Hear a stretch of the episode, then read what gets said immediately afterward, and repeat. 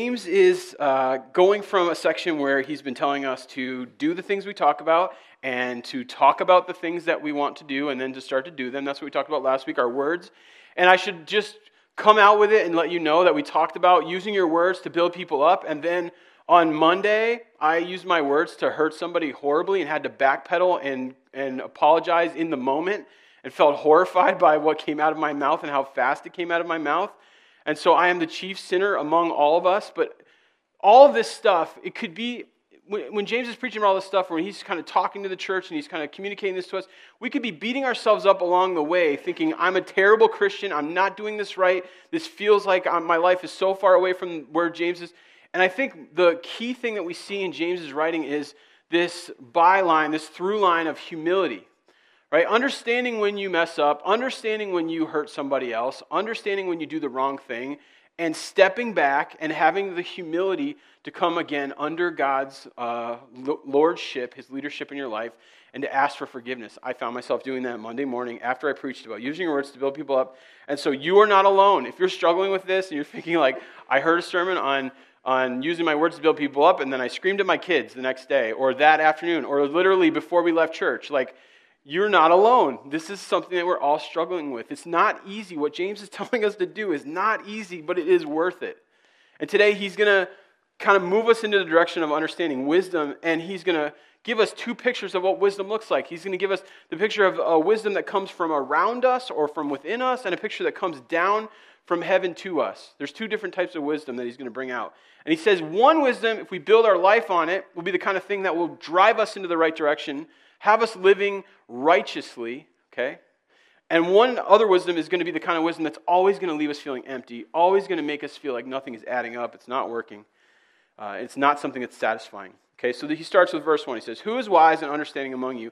Let them show it by their good life, by deeds done in the humility that comes from wisdom. And so he says, just to start, he says, There's actually who is wise and understanding among you. He makes a distinction between wise and understanding. Now, everything he's talked about so far in this book has been about not just knowing the truth, but actually doing it, living it out, speaking it. Same thing goes here for wisdom. It's not enough to just know, okay? I don't know how many of you grew up in a church. I mean, my experience when I started going to church, I was 13 years old. I quickly learned the right thing to say. I quickly learned the right way to get out of a conversation and to keep everything at the surface level right? I would just say Jesus, make him my personal Lord and Savior. Uh, the Bible. I would. I had the quick answers for all the questions that I got asked at youth group. Anyone else have that like mechanism to protect yourself in a moment where you don't actually want to let anyone in? Yeah. Well, that's understanding. You might necessarily know the truth, but you may not be actually living the truth. So he says we're looking for wisdom and understanding together. We want you to understand what's going on and be wise now, a wise person is not somebody who just knows something and doesn't do it. Like he deals with that earlier in the, in the book. Like it's not enough to just know the truth, you actually have to live the truth out. And so he says, Who is wise and understanding? Not just wise, both wise and understanding. Um, and, and I think sometimes I run into people, I feel like they understand really well, but they haven't quite understood wisdom yet. They haven't quite gotten to the place of wisdom. They might have the right answers, they might be uh, starting to figure out the right way to talk about things, but they haven't gotten to the place of actually living it out. Wisdom has an element of application, and biz- biblical wisdom is knowing and doing. And James says the key thing about biblical wisdom in this passage is in verse 17. He says it comes from above. It comes from above. It's not around us or in us, it comes from above. And so I'm going to take you on a tour of some wisdom literature here most of the time when we preach, I'm trying to stay in the passage and explain to you what the passage says to us. But on the topic of wisdom, I'm going to go to a couple places in the Old Testament where we find wisdom literature, and I want to show you what biblical wisdom looks like, okay? So you're going to have to bear with me. If you're following along in your Bible, you might have a hard time jumping around, so we'll put it on screen for you. Um, and by the way, if you need a Bible, we always have a Bible available in our prayer station. We have a whole bunch of them. We'd love to put a Bible in your hands. Just stop off there, say hi to somebody, tell them you want a Bible. We will put one in your hands. Uh, you know, there's no, there's, you don't have to do anything. We'll just give it to you. It'd be great. So I'm going to move to Job chapter 28, verses 12 to 15. And there's a section of the Old Testament that we look at as wisdom literature, and Job is one of those places. And he says, This is what Job says. He says, But where can wisdom be found? Where does understanding dwell? No mortal comprehends its worth. It cannot be found in the land of living. The deep says, It is not in me. The sea says, It is not in me. It cannot be bought with the finest gold, nor can it, its price be weighed out in silver. So, Job, he actually says at the end of kind of, or in the middle of kind of his uh, process and, what was going on in his life, he stepped back and said, Where does wisdom come from? It's not from around me. I can't find it in the ocean. I can't find it in the mountains. I can't find it in the people around me. I can't find it anywhere on this earth. I can't buy it. It's not something that I can manufacture, get from someone else, or find even in nature, right? He says, wisdom's not here. It's not here. It's not on this earth, and it's not in these relationships that I have, and it's not, it's not here.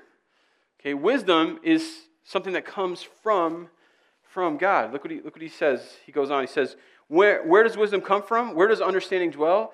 It is hidden from the eyes of every living thing. It is concealed even from the birds in the sky. Does Death and destruction say, only a rumor of it has reached our eyes. God understands the way to it, and He alone knows where it dwells. For He views the ends of the earth and sees everything under heaven. Job says, God understands the whole picture, and His wisdom is imparted to us from on high, not from around us. We don't get it from around us. He says, every single thing that we see in this world, even death, even destruction, even good things, even bad things, we don't find wisdom from those places. We find wisdom from only God. He says, when he established the force of the wind and measured out the waters, when he made a decree for the rain and a path for the thunderstorm, then he looked at wisdom and appraised it, and he confirmed it and tested it. And he said to the human race, The fear of the Lord, that is wisdom, and to shun evil is understanding. So Job says wisdom begins with the fear of the Lord. And you're like, I, am not, I'm not supposed to fear God. What does that even mean? I don't want to be afraid of God. Well, when Job says it, when we use it in the, in the context of the Old Testament, we say to fear God, it means to have a reverence for God. So, in other words, to put God in his place and to put me in my place.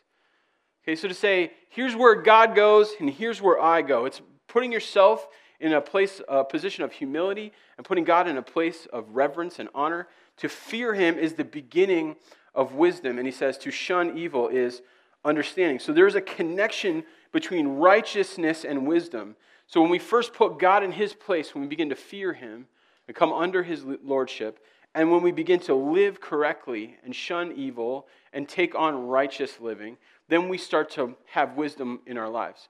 These two things go together. A lot of times it's like, okay, great, I can put God in his place, and I can put myself in that place of humility, but then I walk out of the room and I don't actually do anything about the wisdom that I receive from God. That's not well, that's not biblical wisdom. These two things go together. Righteousness and the fear of God are two things that go together. And I, this makes sense, I think, when we think about it, but it's hard to apply. Because I think what happens is we say, Yes, I fear the Lord. I want to put him in his position. I want to put myself in the right position. I want to be here. I want him to be here. And then we hit a difficult place where we have to actually live it out.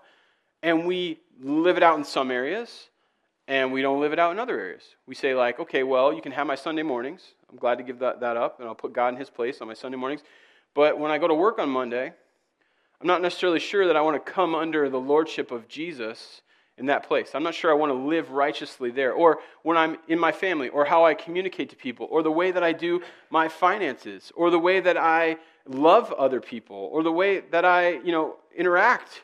Like there's places in our lives that we kind of hold away from God's leadership, and we hold it, and we don't fear the Lord in that area. We say, I got my finances, we're good right? I got my, my work life, we're good. I got these relationships, I'm good. I'm not going to bring those things under God's lordship and leadership. I'm not going to fear him in these places. I got this. When we start doing that, we start using the wisdom that comes from within, or the wisdom that we see in the world, and we start missing the wisdom that God wants to give us and lead us in. So these two things go together. First, it's to fear the Lord and fear Him in every single area of our life. And then it's to act righteously, to shun evil, is how Job puts it. Wisdom is much more um, comes much more out of a relationship with Jesus than anything else, right? First Corinthians says this about Christ. He says, Christ, the power of God and the wisdom of God. For the foolishness of God is wiser than human wisdom, and the weakness of God is stronger than human strength. Uh, basically says Jesus is the wisdom that we are looking for. So, in other words, we have this relationship with wisdom. we put ourselves underneath Jesus' rule and his lordship, and we begin to live the way that he's called us to live. And that's when we start to live wisdom out and to receive it and to understand it. And that's what James is sort of getting at here. He's, he's saying, look, it's not just enough to understand, you have to be wise and understand. You've got to put yourself un, under Christ. You have to fear the Lord and then begin to live this thing out. Proverbs 9, verse 10, which is from wisdom literature, says, The fear of the Lord is the beginning of wisdom, and knowledge of the Holy One is understanding. Right? We see this theme. You know, Solomon is one of my favorite characters in Scripture. I think he's absolutely fascinating. If you read the entire story of Solomon, you realize he, he kind of was, uh, you know, born into this really weird family situation and had all this uh, leadership placed upon him. But there's this time in his life when he's early on in his relationship with God where God comes to him essentially and says, You can, you can ask me for one thing, and I'm going to go ahead and give it to you. And the thing that he asks for is wisdom. He becomes the wisest person that has ever lived. In fact, most of the wisdom literature we have in the Old Testament was written by or gathered by Solomon and put together so that we would have it even today. Right? So Solomon has this incredible uh, lifestyle growing up, and he knows he's going to be the king, and he asks God for wisdom, and he starts doing everything right. And then it says he kind of breaks from that, and he spends the time looking at what wisdom is available in the world. And the book of Ecclesiastes is essentially him looking at what's available out there in the world. So Solomon takes all of his wealth, all of his wisdom, everything that he has, and he goes on a quest to figure out what the world has to offer. Okay? Now, I want you to just think about this for a second. Solomon, through like multiple week long parties, had more wives than anyone like ever. I mean, I'm, i mean, maybe there's somebody who could challenge him on that one. I doubt it. Right? He had more money than anyone who existed. He was wiser than anyone in the world. He was the most famous person in the world at that time. Other kingdoms all knew about him and kind of honored him as an amazing king. He was in the driver's seat. And so when he says he went on a quest to find wisdom, he tried everything available in the world to the furthest degree possible, and then he came back and told us what it was like. If you decided to try this, this is like, you know, Bill Gates saying, I'm going to try to be the richest person in the world. This is like Hugh Hefner. This is like, um, you know, uh, all this worldly wisdom. It's essentially all this stuff. He tried every single thing. All right, here's what he says about wisdom. Okay? Take a look, verses 1, 13, and 14 in Ecclesiastes said, I applied my mind to study and to explore wisdom that is all done under the heavens. So he says, I looked at everything below heaven, everything on the earth, everything around me that possibly could bring wisdom into my life, that could possibly satisfy me, and I tried it to the furthest degree possible. He says, What a heavy burden that was laid on mankind. I have seen all the things that are done under the sun, and all of them are meaningless, a chasing after the wind. He says, I tried everything, and I tried it in a way that you could never even try it. So go ahead, give it a shot. You find wisdom around you, go ahead and try it. Solomon's saying, I did that. I went for that. I tried that. And guess what? It was all meaningless. He spends the whole book basically telling you this is meaningless and that is meaningless and this isn't worth anything and that isn't worth anything. It's a great book. You should totally go read it. It's super encouraging. Again, this is one of those things you should probably put on a pillow that sits in your living room, right? It's all meaningless.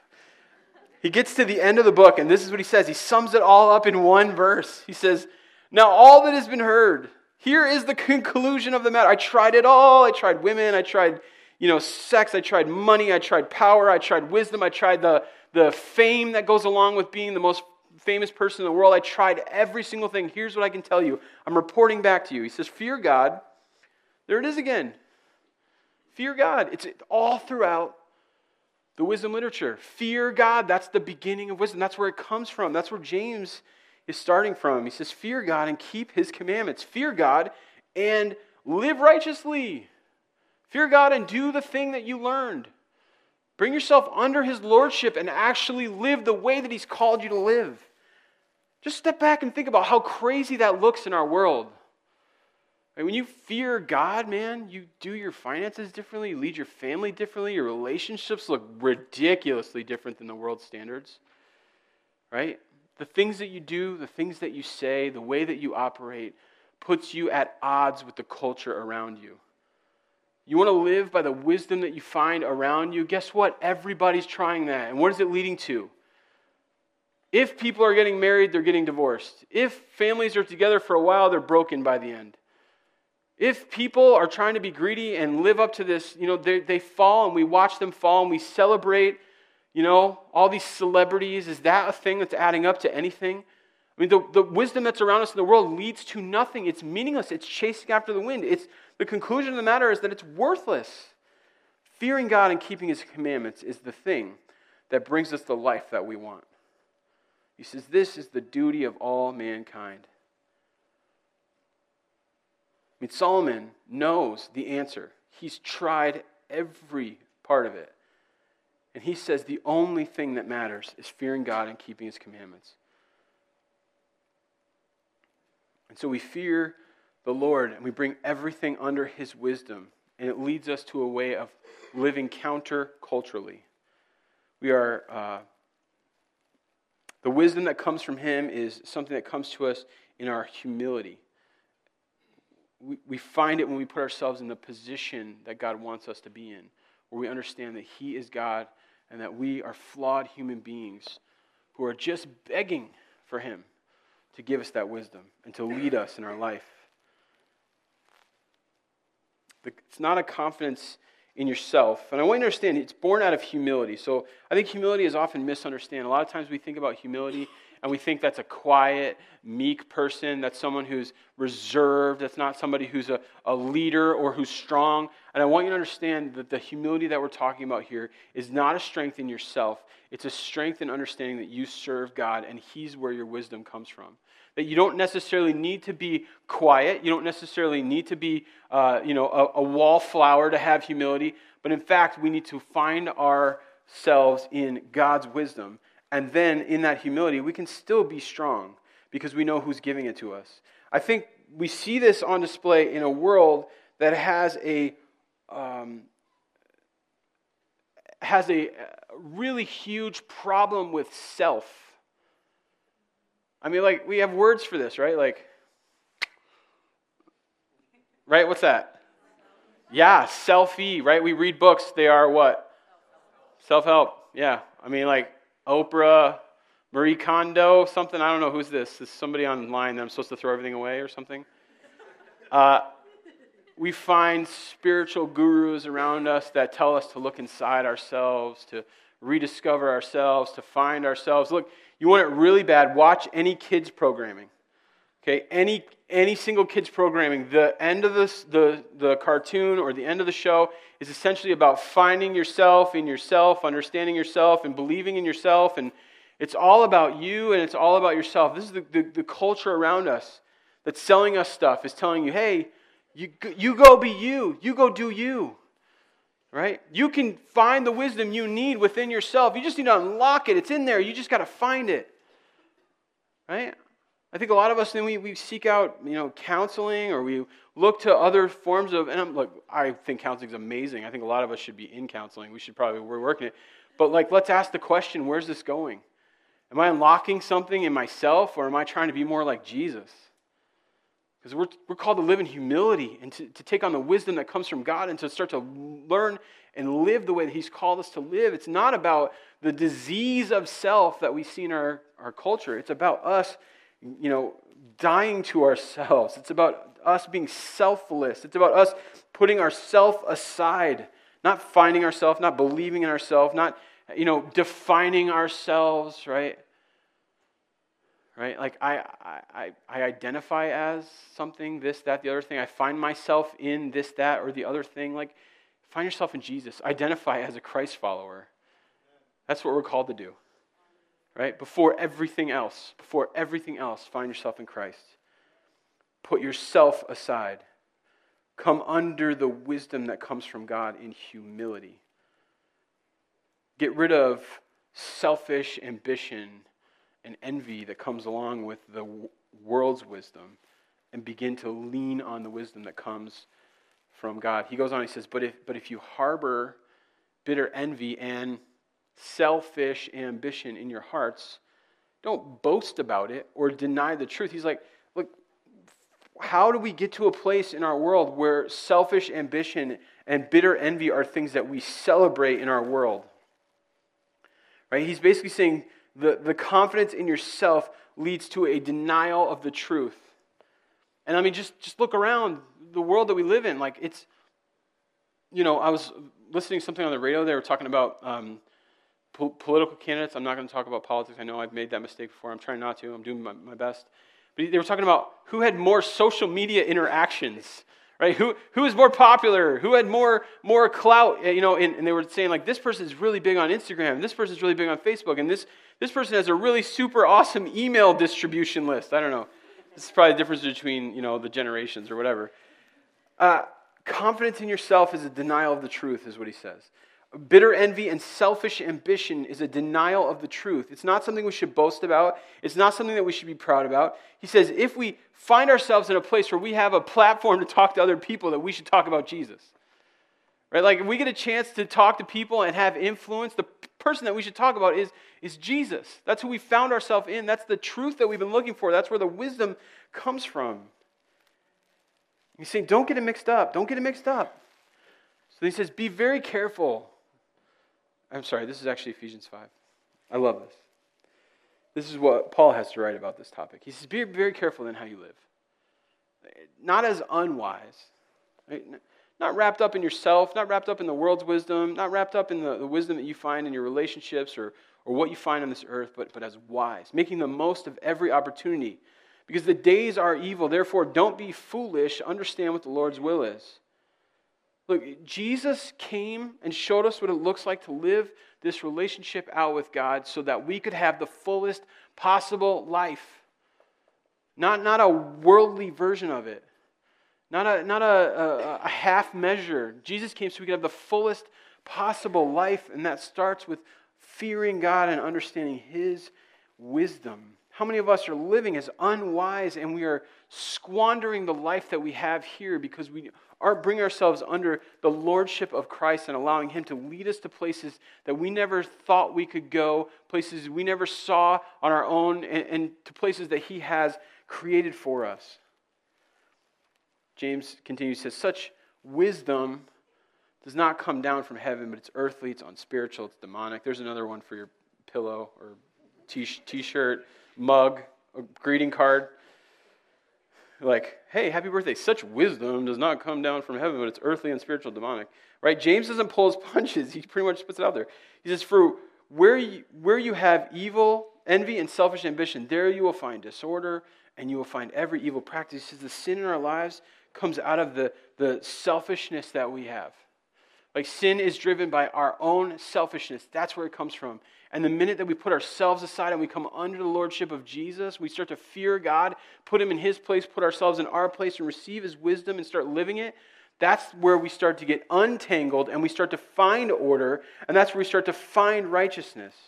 He continues, but the wisdom that comes from heaven, so he's comparing these two, right? The wisdom and the wisdom that comes from heaven is first of all pure, then peace loving, considerate, submissive, full of mercy and good fruit, impartial and sincere. Does that sound like somebody? You see, the wisdom that you're looking for that comes from God is made manifest in the person of Jesus Christ. You want to learn how to live a wise life? Look at the lifestyle of Jesus and start to live that thing out in your world and watch what it does. Puts you at odds with your culture. It starts to create all kinds of problems for you. But these are amazing problems. They're great problems because they engages people and starts to draw them into a relationship with Jesus. And he says it looks like uh, first pure, then peace loving, then considerate, then submissive, then full of mercy and good fruit, impartial and sincere. By the way, these are all things he's talked about already in this book, in these first three chapters, right? He's saying when we live this wisdom out, we live out the life that Christ has for us, and it looks an awful lot like Jesus' life. And I think we see around us a world that wants to continue to fight and spar. I mean, I feel like Twitter is just a place where you basically go on there and disagree with people and start fighting as much as possible. And honestly, I wonder like why these things even exist because we live in this combative world where people are wanting to, hey, this is my truth, this is your truth, and we're going to go at it. We're going to fight. And people see the exact same thing in different ways. Like they'll see something that happens in the world, and one person will spin it and it'll be like, this is the greatest thing that's ever happened. Another person will spin it and they'll say, this is the worst thing that's ever happened, and they'll start fighting over it. it's like they live in this quarrelsome world, this world of intensity, and no one is living in a pure, peace loving, considerate, submissive, full of mercy and good fruit. Some of us, in order to apply this, we need to leave Facebook, we need to leave Twitter, we need to stop talking with people that we can't get along with. This is what it looks like. How often does this happen in the world that we see? This is not the thing that gets pushed to the top of the uh, top of the mentions, right? Or the thing that's trending. The thing that's trending is is a fight. Is is people disagreeing with each other, right? Here's what, what Paul says in 2 Timothy. He says, "Don't have anything to do with foolish or stupid arguments, because you know they produce quarrels." He's like. You want wisdom from on high? Stop quarreling with people. By the way, I just want to stop and say this. Some of you guys, uh, maybe not some of you guys, I don't even want to put this on you, but some people out there, they want to argue people into the kingdom of God. And I would submit no one has ever been argued into the kingdom of God ever in the history of the world. You can't win the argument and still have someone find Jesus at the end. It's not possible. You go, great, I made the greatest, you know, point ever in the world, and I just smashed their argument, and now they're going to accept Jesus. That's, that's not how it works. Right? Wisdom from on high is, is a quarrelless wisdom. It's a selfless wisdom. It's, it's us putting aside our own envy and pride, and it's us picking up Jesus' agenda, which is to be selfless and pure and considerate and peace loving and submissive and full of mercy and having good fruit and being impartial and sincere. Paul goes on, he says, Because they produce quarrels, the Lord's servant must not be quarrelsome, but must be kind to everyone, able to teach, not resentful. Whoa. Like, kind to everyone. Man, not just the people in your tribe not just the people who agree with you, not just the people who share your political beliefs or your religious beliefs or your social beliefs, like everybody. Able to teach, right? Able to have a conversation with somebody. Able to, in that moment, find humility and to turn someone towards Christ. Not to try to win, but to be able to teach. Not resentful of the other person's viewpoint. By the way, you might say, I'm not being resentful in this conversation, but people can feel it if you are. Resentful is something that just kind of pours out of you. Even if your words are right, they still know you're resentful. Right? Opponents must be gently instructed in the hope that God will grant them repentance, leading them to the knowledge of the truth. They will come to their senses and escape the trap of the devil who has taken them captive to do his will. Paul says there is an entire world out there lost in an identity that they have formed through worldly wisdom, that they've put their lives into things that will not bring about the kind of life that God wants for them. These are people who their whole life is wrapped up in their, uh, an identity that's not in Christ or an agenda that has something to do with worldly wisdom. And as Christians, we are called not to quarrel, not to fight, but to be able to gently instruct, to not be resentful, to love people. This is essentially like, uh, like a thing we just don't see anywhere in this world. But this is what Christ is calling us to. He's like, you win with humility. You win because you actually love the person you're engaging. You win because you bring God's wisdom into this, not your own selfish ambition. You lay yourself down. You pick up God's agenda. He ends this passage by telling us peacemakers who sow in peace reap a harvest of righteousness. This is like wisdom starts with the fear of God. To say, I am here and He is here. I'm going to bring myself in every area of my life under His wisdom, under His lordship. And then I'm going to start to live this thing out. And he says, Peacemakers who sow in peace reap a harvest of righteousness. We become righteous when we start to take on Jesus' agenda and live through his wisdom, not through our wisdom, not through the world's wisdom, not through what we see in ourselves or around us, but what we see in God. I know that that's an easy thing to say, and we could understand that truth. But to actually live it out would be a thing that we could only do through the Holy Spirit. Like a lot of these sermons, I feel like you could try to go home and try this out. You're like, I'm going to go home this week and I'm not going to argue with anybody on Facebook. That's how I'm going to apply this this week. Good luck. You're going to scroll for two minutes and then you're going to fire off some stupid thing that you wish you could get back. The Holy Spirit is the thing that allows us to do this. Right? And, and I feel like sometimes we, we, we find ourselves in a church and we think this is really wise. We should try this and I'm going to try harder. I'm going to do this. Maybe we come up with a five point plan. Maybe you're a really super organized person and you got like a, I'm going to do this and this and this and this and this. Religion is not the answer either. Your relationship with Jesus starts with you submitting your will to Him and receiving Him as your Savior. Essentially, we are the thief on the cross, and we don't need any more wisdom. We need saving. We need a Savior who, who gives himself for us, who starts a relationship with us, who allows us to, to win over in our sin because we have submitted ourselves to him. And he gives us the Holy Spirit so on a daily basis, when we find ourselves struggling with one thing or the other, we can rely on the wisdom that comes from God. And I want you to know if you just go home and try harder, or you just go home and you put an action plan together about reading wisdom literature, you, you won't succeed. You will only succeed if you develop your relationship with Christ to a place where you are living on a daily basis, relying on His Holy Spirit. It starts with accepting Him having a relationship with Him. And then it's a process that literally takes you your whole life. You start off terrible at it, just to be honest with you. And you get slowly become more mature in your faith, and you slowly start to learn what it means to follow Jesus, and you slowly start to see the wind, the winds that come with knowing Christ. You slowly start to see your life change, and before long, you realize I'm submitted to Christ. And now my life looks like what God wants it to look like. It's the fullest possible version of life on this planet. It, I have, you know, I have a, a purpose because now I know who I am in Jesus. I found the gifts that He's given me and I put them to, to practice because of who I am in Christ. I have community of people who are also on the journey, walking alongside me, encouraging me to continue to live for Christ because I'm now part of His congregation. Like, this is what it looks like. I don't want you to walk out here thinking, like, try harder. That should never be the end of the sermon. Trying harder doesn't, doesn't get us where we need to be.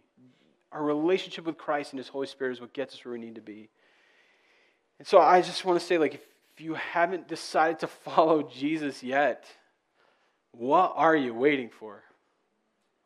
You, you, you want the life that's based on worldly wisdom that leads to, to nothing? Or do you want this life that Christ is offering you that's full and beautiful and has purpose and meaning and makes a difference in the lives of people?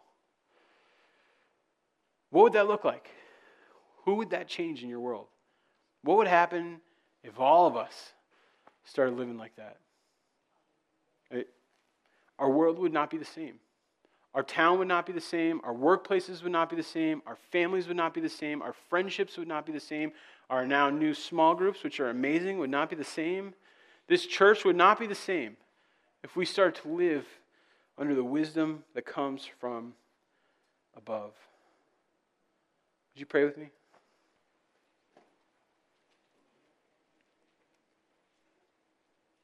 Jesus, you are the picture of wisdom in this world. You are wisdom fully lived out in human form. God, we reject the wisdom of the world around us. The wisdom that we find in our culture, the wisdom that comes from anywhere on this earth, God, and we understand that you've called us to something different. God, would you help us to, to be focused in on our relationship with you Jesus, would you be more real to us every single day? Would you start to move us in a direction of living this life out one step at a time, moving towards who you've called us to be? And God, where we have conflict between the, the wisdom of the world around us and the wisdom uh, that you bring into our lives, God, would you help us to find humility and come under your lordship and change our lives to reflect what you've called us to? God, would that produce a righteousness in us that changes this world? Would it produce a, a peacefulness in our families? Would it produce um, a, a, gentleness in our relationships with, with non believers?